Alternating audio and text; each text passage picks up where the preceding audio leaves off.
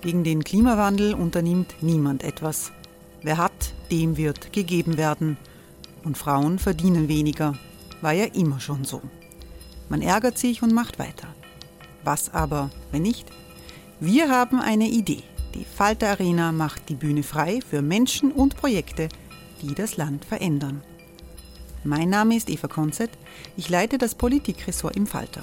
Und am Sonntag, den 26. Mai, veranstalten wir im Wiener Stadtsaal die nächste Falter Arena. Mit dabei unter anderem der ehemalige Politiker und Neosänger Matthias Strolz, Theresa Imre von Markter, Sonja Jöchtel von Love Politics oder Kari Ochsner von Ochsner Wärmepumpen. Machen statt jammern. Wir schauen uns an, wie das funktionieren kann. Kommen auch Sie vorbei. Alle Informationen und Tickets finden Sie unter falter.at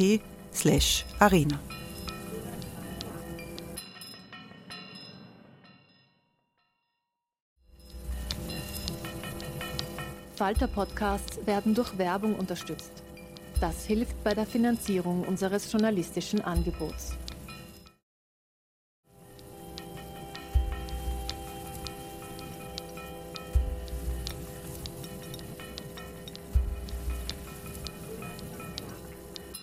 Herzlich willkommen im Falter Radio. Sie hören Barbara Tod. Der Mensch ist auch das grausame Tier. Diese radikale These ist Ausgangspunkt einer Diskursgeschichte der Grausamkeit von Wolfgang Müller-Funk, die eben im Verlag Mattes und Seitz erschienen ist. Im Gespräch mit dem Schriftsteller und Historiker Philipp Blom diskutiert der Kulturwissenschaftler Wolfgang Müller-Funk über den erschreckenden Einfallsreichtum der Grausamkeit und was sie uns über den Menschen lehrt. Bei diesem Gespräch, das am 17. März im Bruno-Kreisky-Forum stattfand, sprechen die beiden natürlich auch über den Krieg Russlands gegen die Ukraine. Herzlich willkommen in Bruno Kreiskis Wohnzimmer im Kreisky Forum zu einem weiteren Gespräch in unserer Reihe. Heute geht es um Wolfgang Müller-Funks Crudelitas, zwölf Kapitel in einer Diskursgeschichte der Grausamkeit. Wolfgang Müller-Funk, Sie sind Kulturhistoriker und Sie haben eine Diskursgeschichte der Grausamkeit geschrieben. Das war vor dem Ukraine-Krieg. Ich möchte mit Ihnen darauf zu sprechen kommen später in unserem Gespräch über die sehr starken aktuellen Bezüge, die Ihr Buch hat.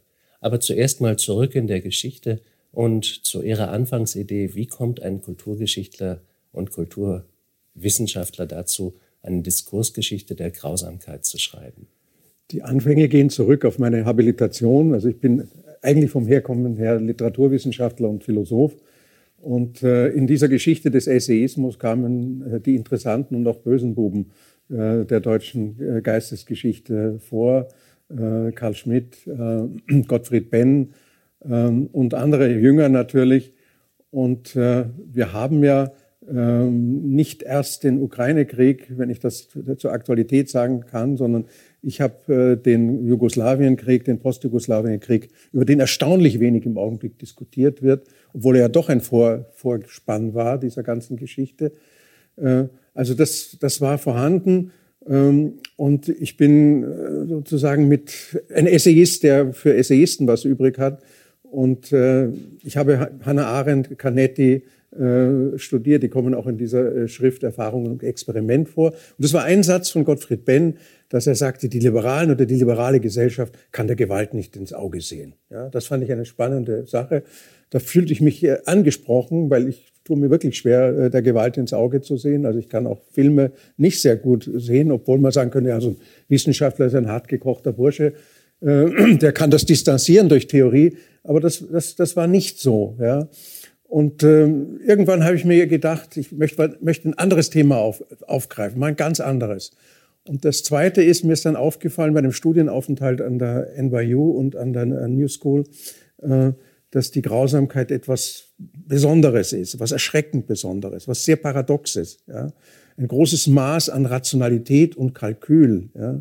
Und es ist nicht einfach, dass man sagt, das ist barbarisch und, und, und, und, und all das und antirational. Nein, äh, es mag zwar einen dunklen Hintergrund geben im Sinne von, von Freud oder Psychoanalyse, aber äh, die, die Grausamkeit ist zielgerichtet, sie, sie zielt auf die Vernichtung anderer äh, Menschen und sie ist eine Herausforderung für die liberale Kultur. Und dann wäre man natürlich wenn Sie so wollen, äh, schon beim Ukraine-Krieg, denn äh, ein liberales äh, Regime, das programmatisch die Grausamkeit ablehnt, tut sich natürlich in der Auseinandersetzung mit einem Regime, das davor nicht zurückschreckt. Wir kriegen ja tagtäglich die Bilder und es ist natürlich grausam, in ein Theater zu schießen oder in eine, eine Kinderklinik und so weiter und so fort. Also äh, eine liberale Kultur tut sich damit schwer, praktisch, politisch, aber auch, aber auch theoretisch. Ja. Ich möchte gerne auf die liberale Kultur zurückkommen, aber zuerst noch einen Schritt weiter gehen und noch weiter zurück in der Geschichte gehen und fragen, wer sich auch sehr schwer tut mit Grausamkeit, sind christliche oder postchristliche Kulturen. Alle Kulturen haben Grausamkeit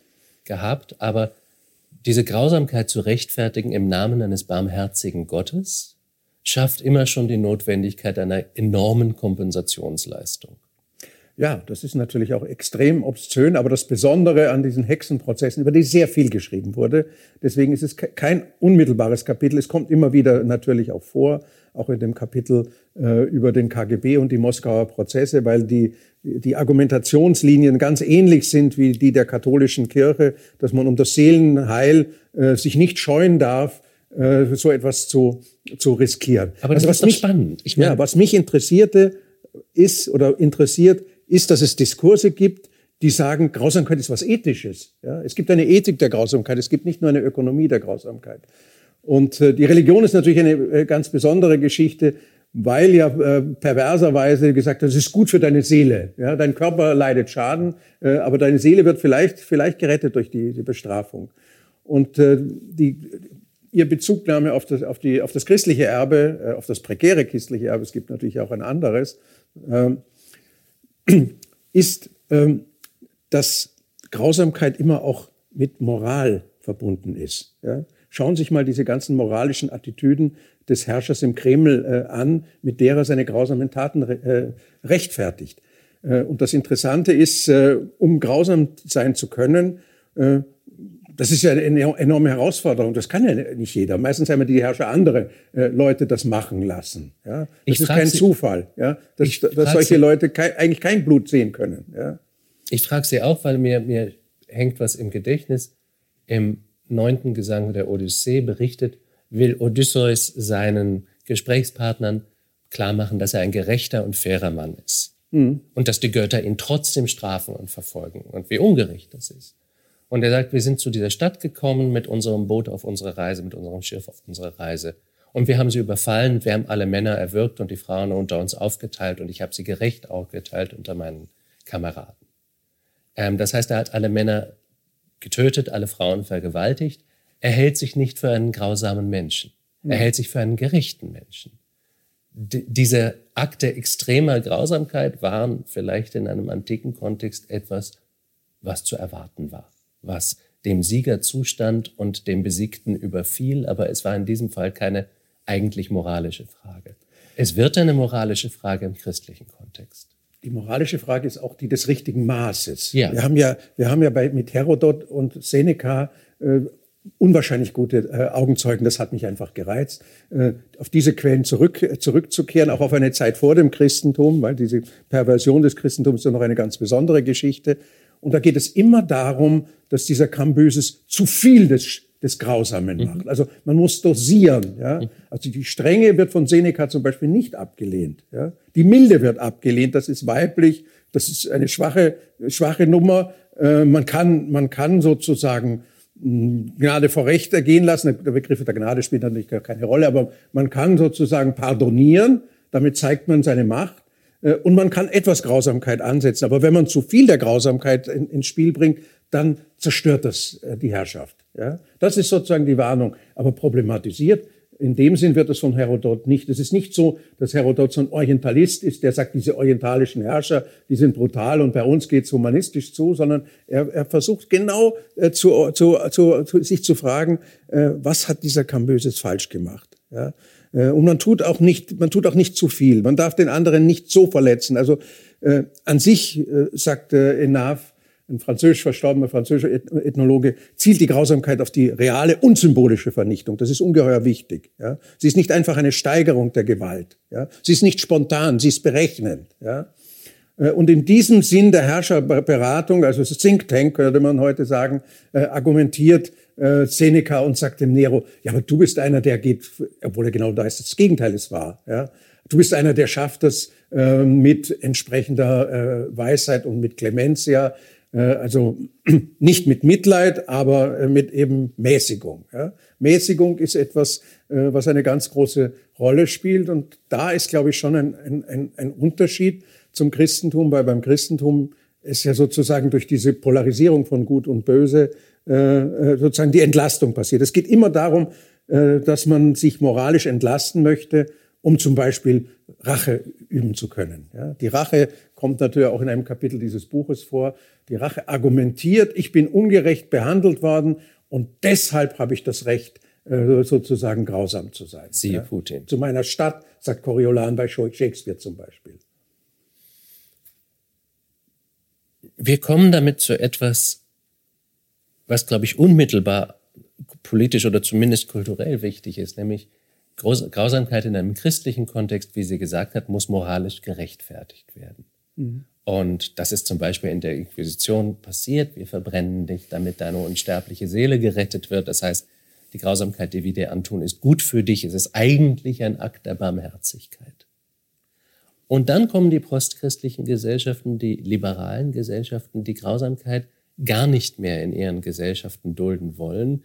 Richard Rorty, der gesagt hat, also das Ziel des, unser Ziel ist eigentlich als Zivilisation weniger grausam zu sein. Mhm. Alles zu tun, was weniger Grausamkeit in unser Leben bringt. Gleichzeitig muss man aber sagen, diese liberalen Gesellschaften sind in vielerlei Hinsicht sehr grausam gewesen und haben eigentlich eine beeindruckende Lebenslüge damit aufgebaut.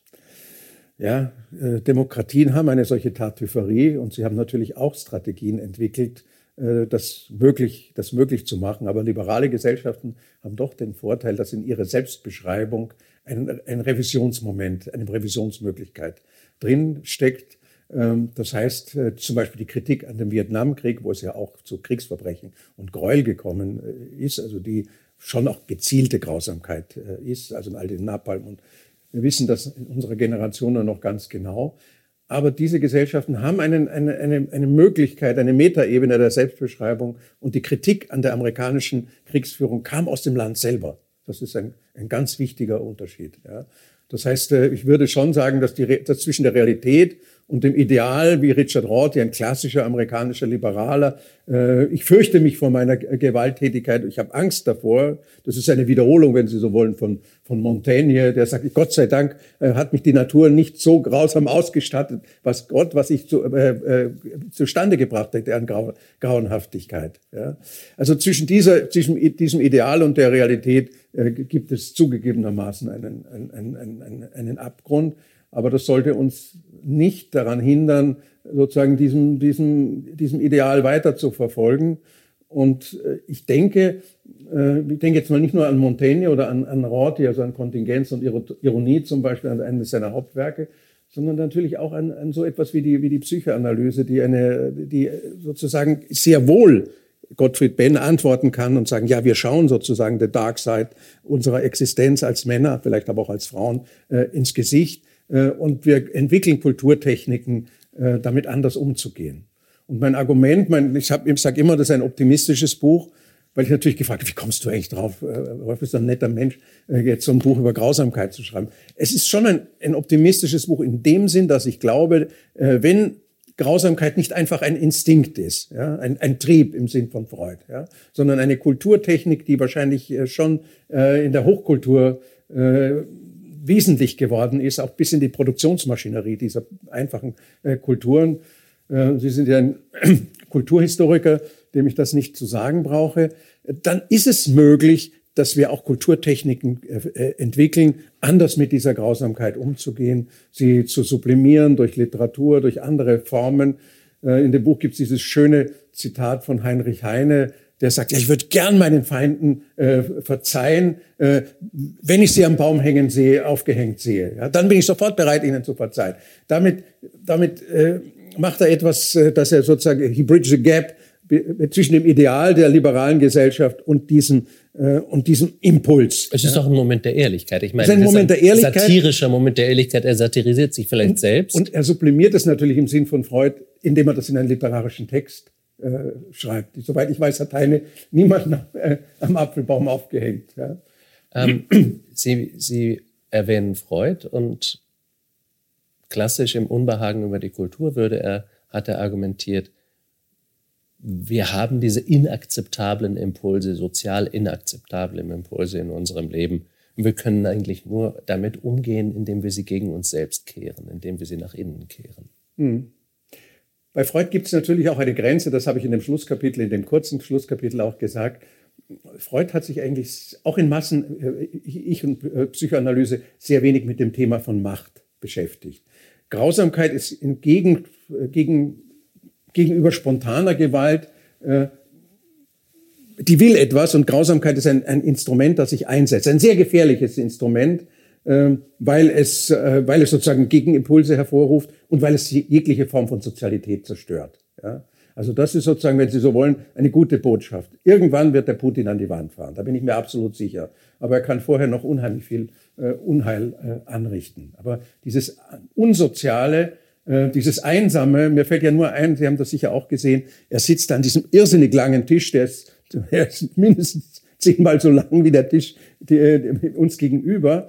Äh, und, und diese unwahrscheinliche Kälte und Distanz, die das ausstrahlt und auch ausstrahlen will, ja, das ist eine Szene, die hätte Elias Canetti sicher äh, in, den, in, in seine Geschichte des Machthabers einbezogen. Es ist eine Kälte, aber es ist auch eine symbolische Einsamkeit. So ist es. Und ähm, Sie führen in Ihrem Buch aus, dass was, was Herrschern irgendwann fehlt, ist dieses absolut essentielle Element der Anerkennung.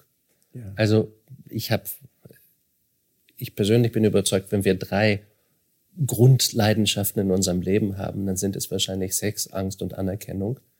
Ähm, und diese Anerkennung muss von irgendwo herkommen. Und wenn man nur noch die Spitze der Hierarchie ist, das heißt keine Gleichen mehr sich gegenüber hat, die einem Anerkennung geben können, dann wird man einsam. Dann wird man einsam. Es gibt auch demokratische Politiker, die, die diese Einsamkeit beschrieben haben. Es gibt von dem ersten griechischen Ministerpräsidenten nach der Militärjunta, Karamanlis, äh, wurde gefragt in Interview, was das Schlimmste eigentlich ein Politiker ist. Und er hat gesagt, die Einsamkeit. Niemandem wirklich vertrauen zu können. Ja. Das sei das Schlimmste. Ja. Ein demokratischer Politiker. Ja. Das heißt, das ist in die Macht eingebaut. Wenn ich die Macht maximieren will, dann ist jeder, und das beschreibt doch Canetti sehr schön, äh, jeder ein potenzieller äh, Konkurrent. Ja. Und Sie danach halte ich, und von daher ist es der, der Kern sozusagen dieser Obsession, die zerstörerisch und am Ende selbstzerstörerisch ist. Aber Sie haben ganz recht mit der Anerkennung. Die Anerkennung spielt für mich eine große Rolle und ich habe dieses wunderbare Buch von dem äh, Zvetan Todorov gelesen. Das ist sein letztes Buch, er ist vor ein paar Jahren gestorben.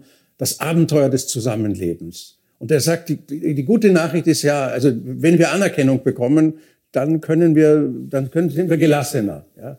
Aber unsere, unser Bedürfnis nach Anerkennung ist auch vollkommen hypertroph und an dem Punkt ganz ähnlich wie die Sexualität, wie sie Freud beschrieben hat. Also das, das ist im Widerspruch zum Realitätsprinzip, dass ich dauernd Anerkennung bekomme und sage, wie toll bist du äh, und, und wieder ein tolles Buch geschrieben oder wieder äh, ein tolles Gemälde gemacht oder was du da wieder geleistet hast.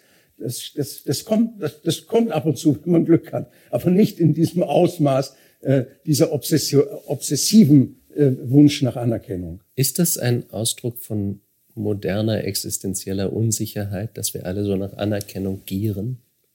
dass wir unseren Platz in der Welt nicht kennen und deswegen dauernd Menschen brauchen, die uns sagen, wo wir stehen, wer wir sind? Das glaube ich schon. Äh, Sie, Sie kennen ja auch den akademischen Betrieb. Ich kriege jedes, jede Woche äh, fünf oder sechs solche E-Mails. Ich habe das noch nicht abgeschaltet, äh, wo sagen, yeah, dear Wolfgang, you have been cited for the 750th zum 750. Mal. Mhm. Ja. Das spielt genau auf dieser Geige. Ja. Die wollen natürlich, dass ich da einsteige, das bezahle, damit ich weiß, wer mich jetzt so toll findet. Ja. Den Gefallen habe ich ihnen nicht getan, sondern ich lösche das meistens. Aber ich finde das als Phänomen sehr, sehr, sehr, sehr interessant. Und äh, von daher glaube ich einfach, dass der Bodensatz, äh, an dem sozusagen Grausamkeit entsteht, äh, dass es keineswegs so ist, dass es irgendwie barbarisch oder archaisch ist, äh, und wir haben das überwunden, sondern äh, an dem Punkt würde ich, würde ich äh, Horkheimer und Adorno äh, folgen und sagen, diese, diese, diese extremen Dinge, die wir im 20. Jahrhundert erlebt haben, das ist nicht, hat nicht damit zu tun, dass das eine primitive Kultur, eine Rückkehr des Primitivismus ist. Das stimmt ja sowieso nicht, äh, auch, auch analytisch nicht, sondern das ist, äh, das ist die Dark Side unserer modernen Gesellschaft. Und wir haben auch eine, eine, eine dunkle Seite dieser modernen Gesellschaft. Wir wollen sie nicht, natürlich nicht missen. Ja? Auch in der Auseinandersetzung, äh, die im Augenblick die westliche Welt äh, mit diesem äh, Regime von Putin hat. Auch das ist natürlich interessant. Ähm, eines meiner Lieblingszitate stammt von einem, einem marxistischen Revolutionär, von Leo Trotsky, der einen sehr, gut, sehr schönen Aufsatz über den Nationalsozialismus geschrieben hat. Und der fängt so ungefähr so an, dass er sagt, äh, die Nazis bauen Autobahnen und schreiben mit gotischen Runen. Ja? Und diese, diese Ungleichzeitigkeit wird man bei modernen Diktatoren äh, nicht nur bei Hitler finden, auch diese Erfindung dieser islamischen Gesellschaft im Iran oder die Erfindung, dass ich jetzt äh, sowohl der Nachfolger von Stalin bin, aber auch von Justinian oder von, äh, äh, von wem auch immer, ja, das spielt auch mit dieser, mit dieser teuflischen Konstellation, dass man äh, tief in die Geschichte zurückgeht und auf der anderen Seite das mit modernsten Mitteln äh, bis zur Atomwaffe äh, betreibt. Ja, damit müssen wir, fürchte ich, noch länger rechnen. Was ist das Verhältnis zwischen Grausamkeit und Narzissmus? Gute Frage. Sollten wir nochmal über die, die Anerkennung äh, kommen. Der, der, der Tyrann sagt, und das merkt man jetzt auch bei den letzten Wortmeldungen von Putin, auch gegen diese äh, ökonomischen äh, Potentaten, äh, wenn er mich schon nicht liebt, dann müsste müsst er mich fürchten. Ja? Das ist sozusagen die Kompensation. Natürlich macht man sich nicht, nicht beliebt. Ich glaube nicht, dass die Beliebtheit von Putin, äh, Ukraine sowieso nicht, aber auch in anderen Ländern und selbst in Russland, da bin ich mir nicht so sicher. Das kann, äh, der Putin spielt ein gefährliches Spiel. Es kann durchaus sein, das kann man nicht sagen, wir können bestimmte Sachen nicht voraussagen, aber äh, es ist ein gefährliches Spiel, gefährlicher, als ich es erwartet hatte. Ich hatte gedacht, es wird ein gefährliches Spiel, das das ist sozusagen ein Machtjunkie geworden, das muss man auch dazu sagen, bei dieser Anerkennung und bei diesem Narzissmus wenn es nicht genug sei, wenn ich nicht genug bekomme, dann brauche ich noch, noch mal ein Glas. Ja, das ist wirklich eine, eine Art von, von, von, von Sucht. Und durch diese Sucht äh, werden die Mittel immer hemmungsloser, um diesen Pegel äh, zu erhalten. Also wenn Narzissmus mit Anerkennung äh, zu tun hat, ja, äh, und wenn man eben merkt, die Ich-Liebe alleine hilft nicht, ja, dann muss ich zu anderen drastischeren Mitteln greifen, der Anerkennung, dass man sagt, na gut, aber fürchten tut's mich schon. Ja, ihr Ukrainer, seht mal, was, wie weit ich es treiben kann, wenn ihr nicht pariert. Ja. Ähm, wo wir schon bei Freud waren und bevor wir noch mehr zu Putin kommen, aber ich möchte sozusagen noch ein paar, noch ein paar ähm, Positionen abtasten, was mir auch ein sehr wichtiges Konzept scheint in diesem Kontext ist Demütigung. Nicht nur die Demütigung, die Menschen angetan wird, wenn ihnen Grausamkeit widerfährt, sondern auch die Demütigung, die vielleicht in der Motivation zu Grausamkeit liegt. Ist das immer ein Teil davon? Sind gedemütigte Menschen grausamer? Oder gibt es die Grausamkeit auch als objektives Prinzip?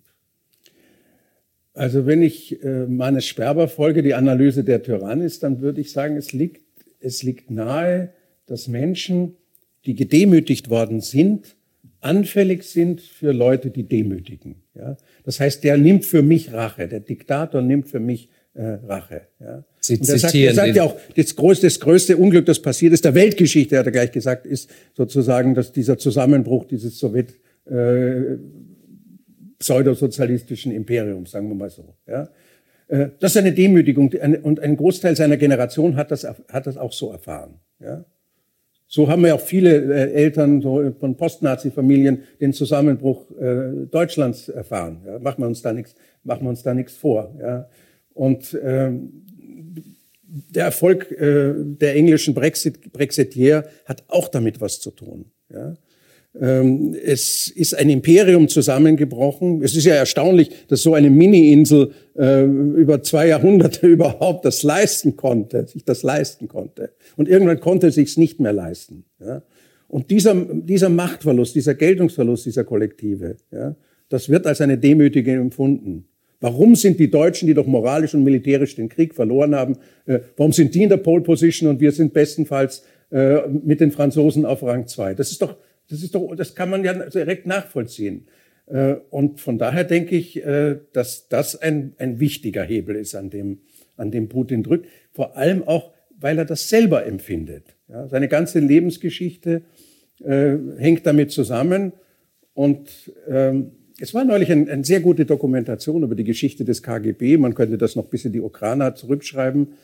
Ähm, das ist eine Schule der Grausamkeit. Ja? Und du bist ein, äh, österreichisch gesprochen, ein leibernder Kerl, äh, wenn, du, wenn du da dabei bist. Wir sind eine Elite äh, und wir müssen grausam sein, um sozusagen dieses Imperium oder den Sozialismus äh, aufrechtzuerhalten. Und wir sind stolz darauf. Ja?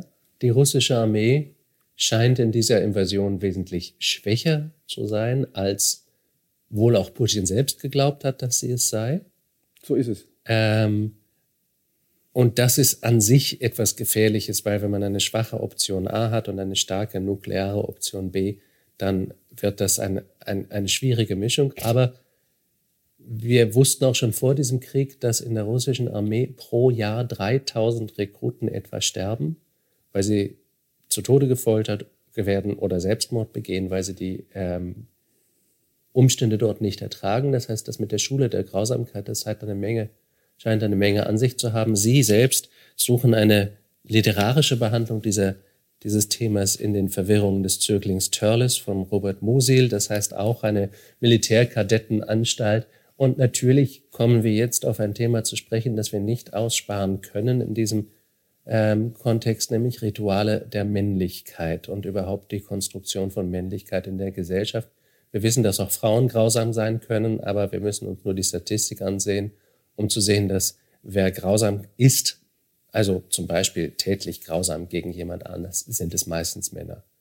Wie können wir das verstehen? Ich denke, also ich verbinde Musil und Jünger, die natürlich auch eins gemeinsam haben. Sie waren beide im Ersten Weltkrieg.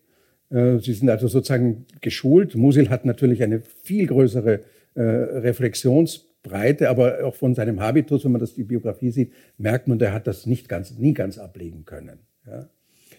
Äh, es geht darum, dass man selber zu sich grausam ist. Ja. Das ist die Voraussetzung. Dieser, dieser Beineberg, äh, der wird ja geschildert als jemand, der, der also heute würde man äh, das nicht mehr so sehen oder auch praktizieren.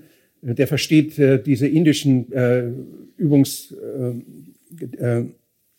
Ritual, Übungsprogramme als, als Selbstkasteiung, als Askese an sich selber. Ja. Und daraus bezieht er einen ein Selbstgewinn. Das heißt, man muss sich selbst kasteien, weil man von vornherein selbst inakzeptabel ist?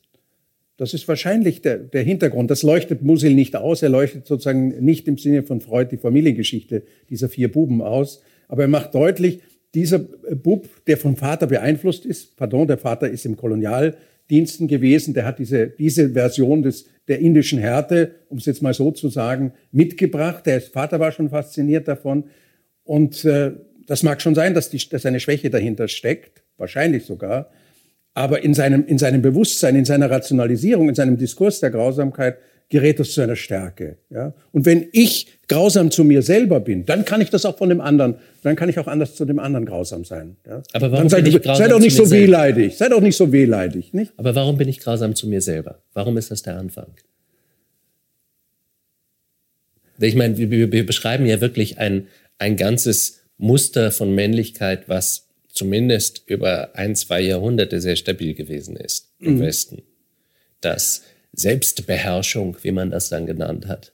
Das, das geht, Wichtigste geht bis in die Antike zurück. Ja. Also keine Gefühle zeigen, äh, zum Beispiel auch äh, im, in der intimen Situation äh, verachtet man die Frau, äh, weil sie sozusagen diesen, diesen Augenblick der Entgrenzung und der, der Entkontrollisierung genießt. Ja? Und dann sagt man, das ist ein, das ist ja ein schwaches Lebewesen. Vielleicht, ich, ich, ich bleibe sozusagen under control. Ja, vielleicht noch problematischer, weil sie einen selbst dazu bringt, diesen Moment zu genießen. Mhm. Weil sie einen selbst in diese Entgrenzung bringt und weil man in dieser Entgrenzung einen Teil von sich begegnet, ja, der also nicht das wäre, akzeptabel Die Angst ist. vor der Entgrenzung spielt eine große Rolle. Ja. Und, äh, und sozusagen das Bewahren von Grenzen, das Wiederherstellen von Grenzen das spielt ja bei dem, bei dem, bei dem Obsession, ein Weltreich wiederherzustellen, was meiner Ansicht nach auch ökonomisch vollkommen illusionär äh, ist bei, einem, bei einer Wirtschaftspotenz, die nicht einmal Spanien entspricht oder ungefähr Spanien äh, entspricht. Aber die Faszination ist äh, eine, dass man das, dass man fantasiert, dass man eine Überlegenheit der Frau ähm, äh, hat. Das geht natürlich in, in, in auch eine Richtung, die äh, der Teweleit schon vor drei, mindestens drei Jahrzehnten. Ich habe natürlich die Männerfantasien äh, mit großer, mit großer Begeisterung äh, gelesen. Es ist ein sehr, sehr gut gemachtes Buch. Immerhin nach drei Jahrzehnten immer noch sehr lesbar. Das schaffen nicht viele Bücher. Ähm, aber das, das würde ich sagen, es ist sozusagen die, die Lukrierung von Überlegenheit. Ja? Und von daher ist es ein, ein, ein verführerisches Konzept. Und ähm, ein weiterer Autor, Ernst Jünger, äh, ich habe ja unheimlich gestaunt, diese Arbeit ist 1932 geschrieben. Es ist sozusagen die einzige, sozusagen mit einem theoretischen Niveau, Programmschrift einer nationalsozialistischen Utopie. Ja? Obwohl er damals sich schon, er sagt das natürlich nicht, aber sozusagen eine Antwort und auch der Kommunismus, jetzt sind wir wieder beim, beim KGB oder auch bei, du musst Härte äh, äh, zeigen, du darfst nicht kleinlich sein, es geht um ein großes Ziel äh, und das große Ziel äh, führt dazu, dass du praktisch jede Art von Empathie neutralisierst, wie auf einem Klickschalter. Jeder von uns äh, ist in der Lage, em empathisch zu sein. Ich würde meinen, äh, dass das die überwiegende äh, Mehrheit der Menschheit ist. Selbst äh, Leute, die solche äh, Täter sind. Ja? Deswegen gibt's ja traumatisierte Täter, sonst gäbe es das nicht. Ich meine, uns, unsere Sympathie gehört verständlicherweise den traumatisierten Opfern, aber analytisch ist natürlich der traumatisierte Täter auch interessant. Also all diese Diskurse,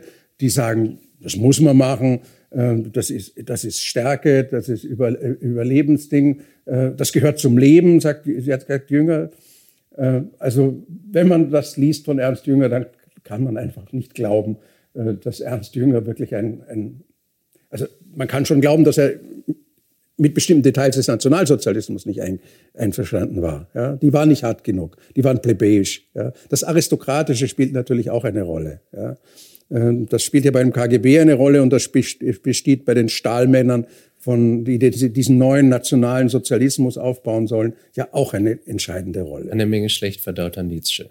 Hm? Eine Menge schlecht verdauter Nietzsche. Schlecht oder gut verdaut. Ich meine, Nietzsche, Nietzsche kommt in dem Buch ambivalent vor. Ich glaube, man kann über Nietzsche, man muss Nietzsche bewundern für seine Scharfsicht, für seine analytische Kraft. Aber es gibt natürlich einfach Passagen, wo ich nicht sagen würde, das ist nur akzidentell, ja, sondern es, es ist schon auch so eine, eine Anbetung äh, des, des Starken und deswegen natürlich auch diese äh, gynophoben, äh, so lässigen äh, Schwenker. Also ich bin nicht ein, ein besonderer Anhänger von irgendwelchen PC-Geschichten, äh, weil sie, weil Nietzsche, was, was Nietzsche interessant macht, er liefert Material für eine Geschichte der Grausamkeit und er ist natürlich auch jemand, der, äh, der sie analysiert hat. Ja, das, aus, dieser, aus diesem Zwiespalt bin ich nicht herausgekommen. Ich glaube, aus diesem Zwiespalt ist Nietzsche selbst auch nicht herausgekommen. Nein. Ähm, Gerade aus diesem Spiel, Zwiespalt heraus, aus dieser Ambivalenz heraus, ist er ja so reich und so interessant, dass tatsächlich. Jetzt würde ich ganz gerne noch zu dem Liberalen äh, etwas sagen. Ja? Also äh, Karl Schmidt ist ja auch so ein Weggefährte. Kein besonders liberaler Denker. Besonders, sehr interessanter Mann natürlich, äh, weil, weil um dieses 20, kurze 20. Jahrhundert zu verstehen, muss man solche Personen gelesen haben. Ähm, der sagt, der in diesem Romantikbuch, diese Romantiker, also die Vorläufer der, der klassischen Moderne, das sind, das sind, das sind Schlappschwänze. Die sind liberal, die können sich nicht entscheiden, die sind nicht männlich. Ja? Diese liberalen Leute, dieser, dieser Friedrich Schlegel und dieser Novalis, das sind, das sind, das sind ja eigentlich Frauen, nicht? Also dieser Vorwurf, dass die liberale Gesellschaft weiblich ist, äh, ist, ist äh, und zwar in einem negativen Sinn, ja? das ist ein, durchgängiger, ein, ein durchgängiges Parameter. Ja? Also es kommt aus einer Zeit, die, die wirklich besessen ist von Männlichkeit und Ritualen der Männlichkeit von Uniformen, von Waffen, von großen Bärten, von tatsächlich, also zur, zur Schaustellung von Männlichkeit, wie wir das heute auch nicht mehr haben. Vielleicht ist auch eine zivile Gesellschaft eine eher weibliche Gesellschaft. Aber ich möchte noch also auf einen, Simmel hat das positiv gewendet, ja. tendenziell positiv. Ja. Aber ich möchte noch auf einen Aspekt zu, zu sprechen kommen, der mir wichtig scheint. Sie sagen, Grausamkeit ist oft aus der Angst vor Entgrenzung, aber Grausamkeit ist auch oft die Entgrenzung. Und ja. da kommen wir zu Marquis de Sade genau. der dunklen Seite der Aufklärung, wo die Selbstermächtigung des Menschen zur Selbstberechtigung des Menschen wird, anderen Menschen alles anzutun. Also den Marquis de Sade äh, habe ich sozusagen in einem kleinen Symposium mit, mit Roland Barth, mit Horkheimer, mit anderen äh, diskutiert. Und auch da bin ich zu einer wahnsinnig spannenden Ambivalenz gekommen. Auf der einen Seite sind ja die Täter der schlimmste, der schlimmste äh, ist ja der Papst äh, in einer der äh, in, in Justine, wenn ich das jetzt richtig im Kopf habe. Ja. Äh, das heißt, auf der einen Seite marschiert das auf, der, auf einer sehr engen und aggressiven Kritik an, an, der katholischen Kirche. Das sind sozusagen die heimlichen äh, Schlawiner und, und so weiter. Und auf der anderen Seite ist es aber doch eine, eine Art von Affirmation. Und interessanterweise spielt auch hier die Askese äh, und, und Verbote eine Rolle. Es gibt ein, ein Programm dieser Geheimgesellschaft von, von, äh, von diesen Männern, sind natürlich alle Männer, auch das Interessante ist, es gibt, äh, auf ein, in manchen Ebenen sind Mann, Männer und Frauen gleichberechtigt. Das ist sozusagen ein Zugeständnis an die Aufklärung, aber in vielen anderen Dingen. Es gibt unheimlich viele Verbote und Verfolgungen. Man darf nicht schwanger werden, man darf nicht äh, zweimal mit der gleichen oder mit dem gleichen Vögeln, pardon, äh, und so weiter und so fort. Es ist alles, es ist alles äh, reglementiert. Auch das ist eine sehr interessante äh, Dialektik der Aufklärung. Und auch hier geht es darum, das, das sexuelle Feld zu benutzen, um dort Grausamkeit und Macht zu etablieren. Ja. Das heißt gleichzeitig. Und auch die, die Frauen lassen sich ja, einige dieser Frauen lassen sich ja freiwillig von 500 Männern angeblich äh, vergewaltigen. Ja. Äh, auch da spielt diese, diese Geschichte, ich tue mir das selber an, ich versuche an eine Grenze, Schmerzgrenze zu gehen und äh, das äh, entlastet mich moralisch, das mit anderen äh, auch zu tun. Nicht umsonst hat der äh, vor einigen, vor zehn Tagen gefeierte äh, Pasolini ähm, die, diese 144 Tage äh, auf den, auf den Spät, italienischen Spätfaschismus übertragen und die Aristokratie und die Leute sich nicht da tummeln. Also da gibt, es, da gibt es Übergänge. Die gibt es natürlich auch schon in der berühmten Dialektik der Aufklärung von Horkheimer.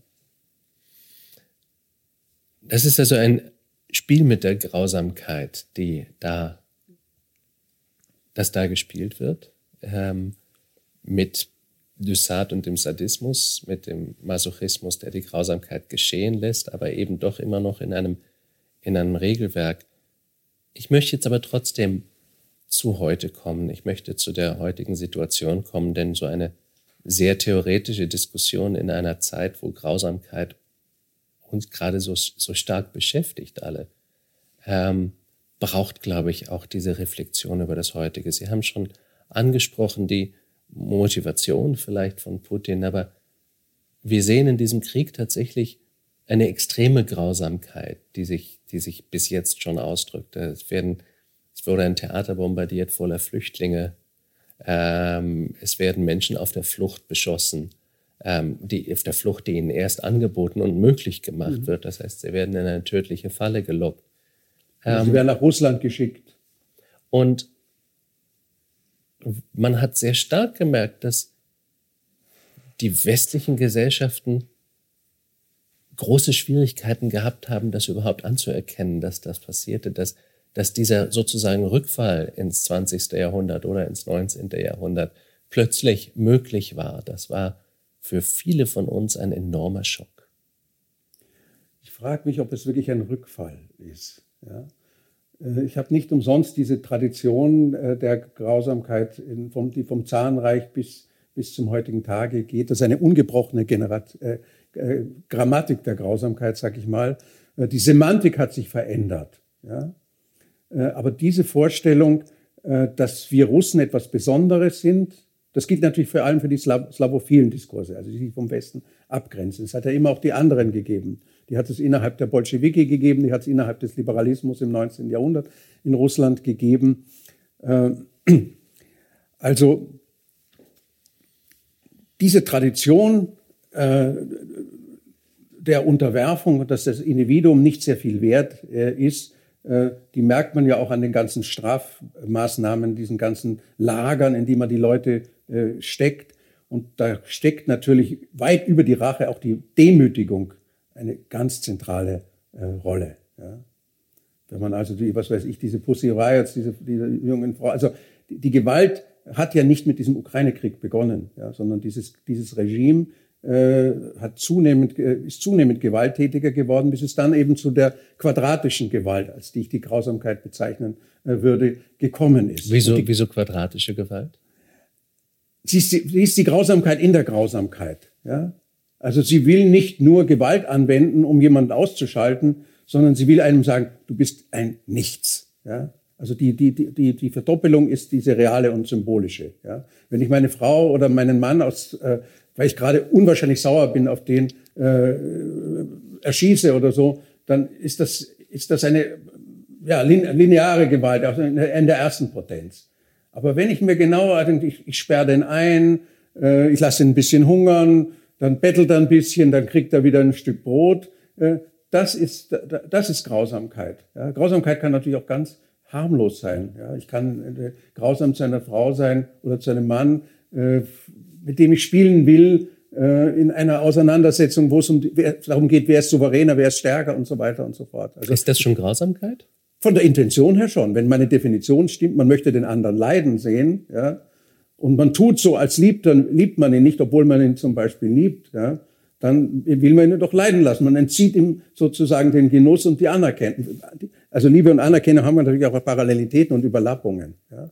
Also es gibt äh, von der Intention, man muss ja unterscheiden äh, zwischen der objektiven und der subjektiven Seite. Ja. Mich interessiert schon sehr stark die subjektive Seite, also sozusagen das Strategische, das Kalkülhafte, das Schachbrettartige. Der, der, der, ähm, Putin hat mich auch an einen Schachspieler erinnert, bloß hat sich herausgestellt, er ist nicht so gut, äh, wie einige seiner Landsleute äh, Schach spielen können. Ja.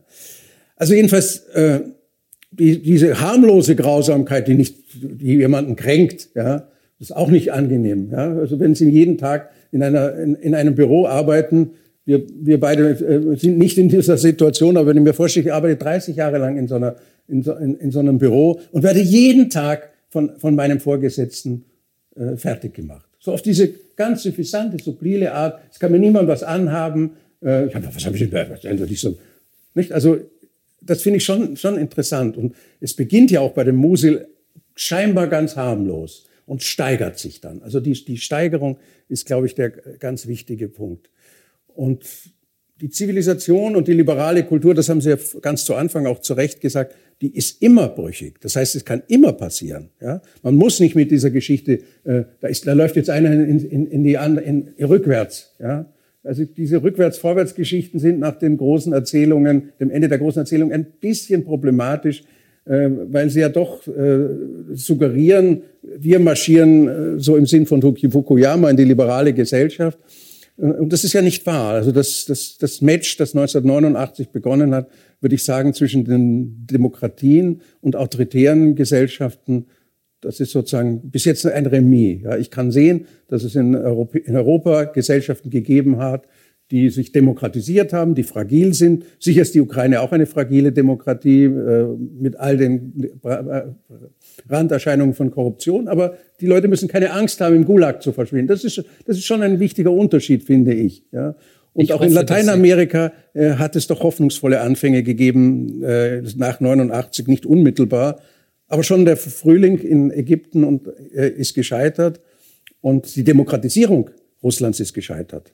Ich hoffe, dass Sie mit der Analyse, dass das ein Remis ist, auch in Zukunft recht behalten werden. Es scheint, dass die liberale Demokratie wesentlich an, an Grund verliert im Moment und dass andere Modelle attraktiver werden und vielleicht auch mit mehr Druck auf unsere Gesellschaften durch Klimakrise etc., sehe ich nicht so ähm, optimistisch der Zukunft der liberalen Demokratien entgegen. Aber wo sie schon aufmachen, dass in ein globales Bild diese, diese Diskurse der Grausamkeit, die sie beschreiben, sind sehr europäisch. Also Grausamkeit asiatischer Gesellschaften, Grausamkeit lateinamerikanischer Zivilisationen, kommen da nicht sehr viel vor. Haben Sie sich damit beschäftigt? Haben Sie das versucht zu vergleichen oder einzubeziehen? Ich habe das versucht zu vergleichen, aber ich war ein bisschen gewarnt. Es ist ja eine Geschichte dieses, äh, dieses Sultan Tuglak. Mhm. Äh, das habe ich über Cornetti hinaus recherchiert. Aber ich fand, es ist wichtiger, ähm, jetzt, man kommt in eine gefährliche Situation. Vielleicht ist das ein zweiter Band, dass ich äh, schreibe, was, was Inka-Reiche zum, zum, zu, äh, zum, zur Implosion gebracht haben. Nämlich nicht nur der Kolonialismus, sondern weil die Kolonisatoren natürlich ganz raffiniert äh, ein, ein relativ unterdrückerisches System äh, ausgenutzt haben und sozusagen Bündnisse mit den Unterdrückten geschlossen haben, die natürlich verraten haben und so weiter und so fort. Ja. Und, äh, aber es gibt natürlich eine lange, lange Tradition der Fremdbilder äh, vom, vom Orient und, äh, und äh, von anderen Kulturen. Und dass die primitiven Kulturen, ähm, wie soll ich sagen, grausamer sind als die, äh, als die modernen Liberalen. Und dem wollte ich ein bisschen entgegenwirken, wollte sagen, also pass mal auf. Ja? Ähm, wie, ist das, wie ist der Umschlag verlaufen in der französischen Revolution? Ja? Dieser Jean Just endet als kompletter äh, Terrorist, der erst das das Glück ist ein neuer Gedanke in Europa. Das klingt natürlich super. Ja. Habe ich immer wieder zitiert in meiner Jugend. Das, ähm, das war ein, ein, Sozialgesetz übrigens, das war unheimlich pathetisch über, über, überhoben. Das ist ein Sozialgesetz, das die Radikalen in, in, im Parla Parlament äh, gebracht haben. Aber er endet als, als Terrorist. Also man muss nicht so weit gehen und immer nur auf andere Kulturen äh, schauen. Und äh, ich möchte, ich habe vorhin gesagt, mh, den Vorteil, den ich in Demokra liberalen Demokratien sehe, unter anderem ist, dass sie fähig zur Selbstbeschreibung sind und das schließt auch die Fähigkeit zur Selbstkritik ein. Ja. Äh, das, das spielt eine Rolle in den äh, postnarzisstischen Gesellschaften in Deutschland und Österreich. Lang genug hat es gedauert, könnten Sie sofort einwerfen. Ähm, äh, ich habe ich hab Vietnam erwähnt. Das heißt also, diese Gesellschaften haben eine Fähigkeit, ähm, eine, auch einer kritischen Selbstbeschreibung. Also Kritik ist in dieser Selbstbeschreibung drin und von daher halte ich sie für, für entwicklungsfähig, ja, unter bestimmten, unter bestimmten Voraussetzungen. Aber jetzt ist eine andere Herausforderung, ähm, die es auch schon öfter gegeben hat, nämlich wie geht eine liberale Kultur mit extremer Grausamkeit um? Wie begegnet sie ihr? Wie begegnet sie ihr? Ich meine jetzt nicht moralisch, sondern tatsächlich sozusagen ähm, resultatorientiert. Wenn wir jetzt in dieser Situation sind, wo eine unglaubliche Grausamkeit in Europa stattfindet und gleichzeitig das eine politische Dimension hat, die man nicht übersehen kann. Hm. Wie ist es möglich, dem zu begegnen? Es ist natürlich die große Frage überhaupt, die haben wir beide. Ja. Und sie so ohne weiteres jetzt mit einem sicheren, äh, einen Satz Antwort zu beantworten, fällt mir Wäre sicherlich falsch. Ja, wäre auch falsch. Aber wir diskutieren kontroversiell die Frage, wie geht eine tolerante Gesellschaft mit, äh, mit Menschen um und mit Gruppen um, die programmatisch nicht tolerant sein wollen. Mhm. Ja? ja. Das ist eine, eine, eine, eine wichtige Frage. Wie geht eine Gesellschaft, die nicht fundamentalistisch, pazifistisch ist, sondern wir haben ja alle äh, Armeen und so weiter, das darf man ja nicht, äh, nicht wegschieben. Aber trotzdem, äh, wie gehen wir damit um, wenn wir auf einen, einen Gegner treffen, der sozusagen zur Durchsetzung von politischen Machtpositionen äh, nicht scheut, Militär, militärische Gewalt einzusetzen. Ganz gezielt, ganz offensiv. Ja. Und äh, ja, also, was gibt es für Strategien, was gibt es für Ansätze? Was funktioniert auf jeden also Fall jedenfalls, nicht? Ich meine, wir, wir, müssen uns natürlich wahrscheinlich schon in, in, in die Niederungen begehen. Äh, man, muss, man muss gegenüber solchen Mächten Garantien aussprechen für, für, für Gesellschaften und für Kulturen, die potenziell äh, Opfer werden. Ja? Das, haben, das haben wir im, im Augenblick, äh, diese Situation. Ähm, und wir werden natürlich auf paradoxe Weise gezwungen, denn äh, jeder Krieg, äh, der ja auch eine Logistik hat, enthält grausame Momente. Ja? Das ist gar keine Frage. Ja? Das heißt also, äh, wir sind auf diese Sache, auf diese Frage zurückgeworfen, sehr, sehr achtsam mit Gewalt äh, umzugehen, ähm, aber doch zu sagen, wenn wir Angst haben vor dieser, vor dieser Auseinandersetzung, das ist ja die, die Trumpfkarte von, von, äh, von Putin, äh, das, ist, das ist eine ganz schlechte und, und sehr blöde äh, Situation. Also wenn du den Krieg vermeiden willst, musst du gerüstet sein. Das ist ein alter äh, Spruch, den ich jetzt nicht in deiner lateinischen Version präsentiere, sondern äh, auf gut Deutsch. Das heißt, nur aus einer, aus einer wehrhaften Situation, äh, wo du sagst, und deswegen habe ich das auch falsch gehalten, dass man unter gar keinen Umständen sozusagen einschreiten, also polizistisch einschreiten wird. Das habe ich für falsch gefunden, ja, oder finde ich für falsch. Ja. Ein amerikanischer so, so, Präsident hat das mal formuliert mit der Formulierung Speak softly and carry a big stick. Genau. Ähm, aber ist es tatsächlich eine letztendlich tragische Nachkriegsillusion, dass liberale Gesellschaften die Dimension der Gewalt und der Grausamkeit hinter sich gelassen haben? auch da ist meine Antwort nicht, nicht eindeutig und ich vermute auch die ihre, die sie sich selber geben, ist nicht eindeutig. Ja. Es lohnt sich doch für eine Gesellschaft, äh, sich auseinandersetzen, die sozusagen natürlich Härte hat. Ja. Allein schon durch diese kapitalistische Ökonomie. Äh, und wir versuchen sozusagen diese Härten äh, auch zu brechen. Ich sage das jetzt auch, weil wir hier in diesem Hause sitzen. Äh, und das ist auch gut, ist auch gut so. Ja. Aber trotzdem, wir können doch die, die Hoffnungen, vielleicht ist auch aus meiner, meinem Plädoyer für die liberale Gesellschaft natürlich ein, ein Stück Prinzip Hoffnung heraus. Ich hoffe, dass es der, der Gesellschaft gelingt, diese Illusionen über Bord zu werfen und äh, sozusagen wehrhaft zu sein, ohne das Ziel aufzugeben, in einer Gesellschaft zu leben, wo es Machtkonflikte gibt, aber wo diese Machtkonflikte äh, einigermaßen friedlich ausgehandelt werden. Ja? Also an dieser, an dieser Utopie möchte ich eigentlich ähm, festhalten. Ja? Ich, sehe, ich sehe keinen anderen Kandidaten für, für diese meine Hoffnungen. Ja? Das schließt natürlich äh, ein, dass eine liberale Gesellschaft nicht nur wehrhaft ist, sondern natürlich sozio, sozial, ökologisch. Äh, und äh, natürlich ist auch mit der Frauenbewegung, da geht es ja nicht nur um, äh, was weiß ich, berechtigte Interessen, äh, die Frauen äh, ökonomisch formulieren und so weiter, sondern es geht schon auch, dass Werte, die, die man ob zu Recht oder zu Unrecht mit weiblich identifiziert, dass die eine gewisse Rolle spielen. Ja? Also ich möchte nicht in, wegen des Putin in einer Gesellschaft landen, die dem Ernst Jünger ähnlicher sieht als seine liberalen Demokratie. Deswegen gebe ich so vorsichtig äh, Antwort. Aber das ist tatsächlich ein schmaler, das ist tatsächlich ein schmaler äh, Grad. Ähm, und ich denke, das hat damit auch zu tun, damit hat auch zu tun, dass man das lange übersehen hat. Ja? Also ich meine, wenn man sich anschaut, wie, wie Grosny aussah, äh, dann sieht das so aus wie, äh, wie die Städte in, in, der, in der Ukraine. Ja? Und äh, diese, diese Interventionen in Georgien und Moldau, gut, die waren kleiner, aber ich meine, es waren auch vollkommen widerrechtlich. Und man hat nichts gemacht. Und man hat in einem Bild festgehalten, der Putin ist einer, mit dem kann man verhandeln. Ja? Und das Problem ist, mit dem Putin kann man nicht wirklich verhandeln. Ja? Ähm, ich bin sehr gespannt, wie das, wie das weitergeht. Ähm, das kann schon in, in zehn Tagen, wenn das Gespräch ausgestrahlt wird, äh, ganz anders äh, äh, sein. Ähm, natürlich bleibt dem Westen nichts anderes übrig, auch diese Verhandlungskarte zu spielen. Das ist natürlich eine Stärke des Westens. Aber es, es, wir kommen an eine Grenze. Ja.